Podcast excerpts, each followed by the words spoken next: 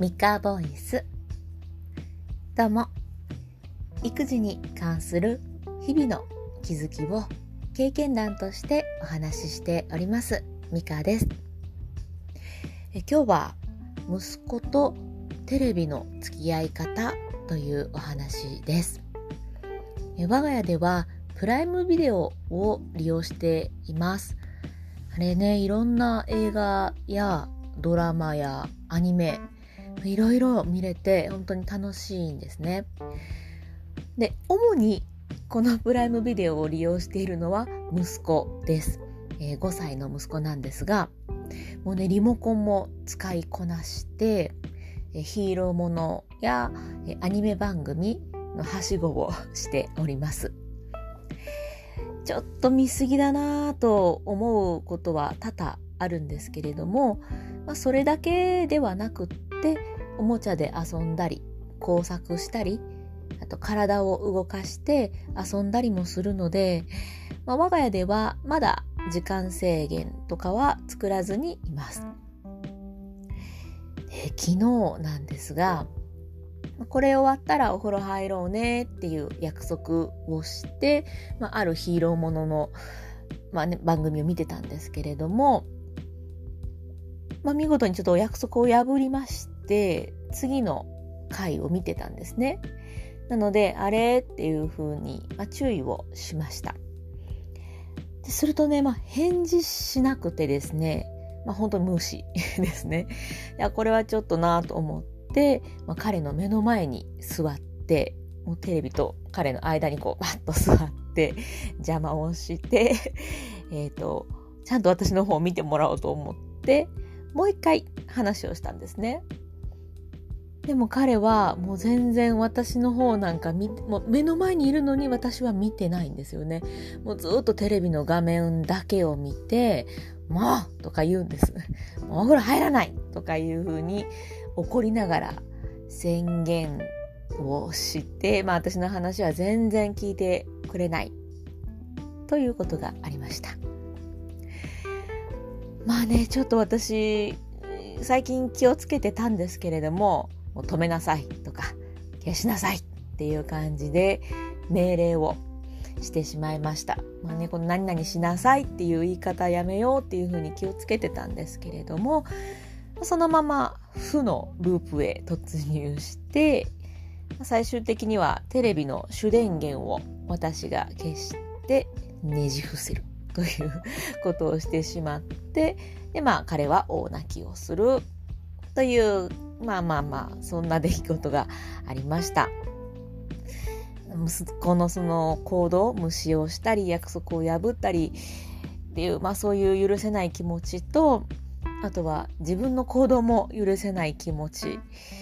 で、さらには泣き叫ぶ声へのイライラとか、まあ、お風呂にまあ、ね、入りたかったタイミングで入れなかったイライラとか、もう重なってしまって、ち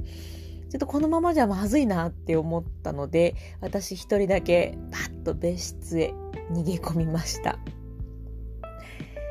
その後は、まあ、時間が私のことも息子のことも落ち着かせてくれたんですが、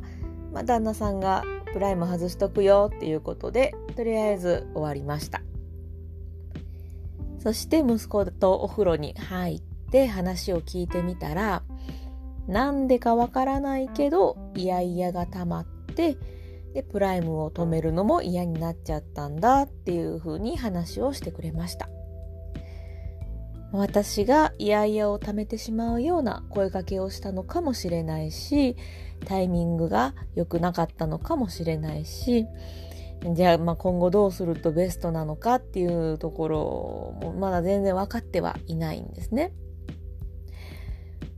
ただ私はあのプライムを見たいからっていう理由でも朝の準備着替えや歯磨きをもう自分から率先してさささっと終わらせて頑張っている息子のことをすごいなぁと思うしあとはまあいろんなヒーローとかロボットをこう合体っていうんですかね彼の中でこうオリジナルヒーローとかオリジナルロボットを作ってるっていうのもあすごいアイデアだなっていうふうに思うしま見ること自体は悪いとは思っていないんですね。じゃあ、まあ、いわゆるそのよくある時間制限をすればいいのかなとも思ったんですけど、なんか引っかかるんですよね。ああ、今気づきましたが、親が勝手にルールを決めて、それを守らせるっていう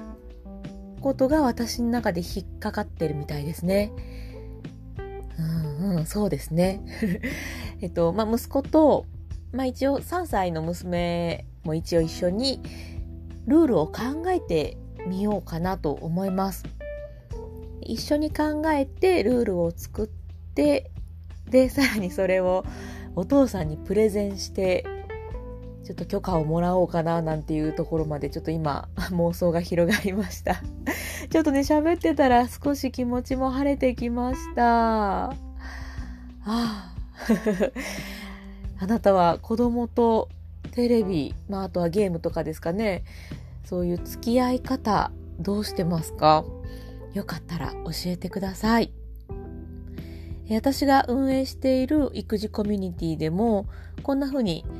どうしてますかって質問する場があったりします。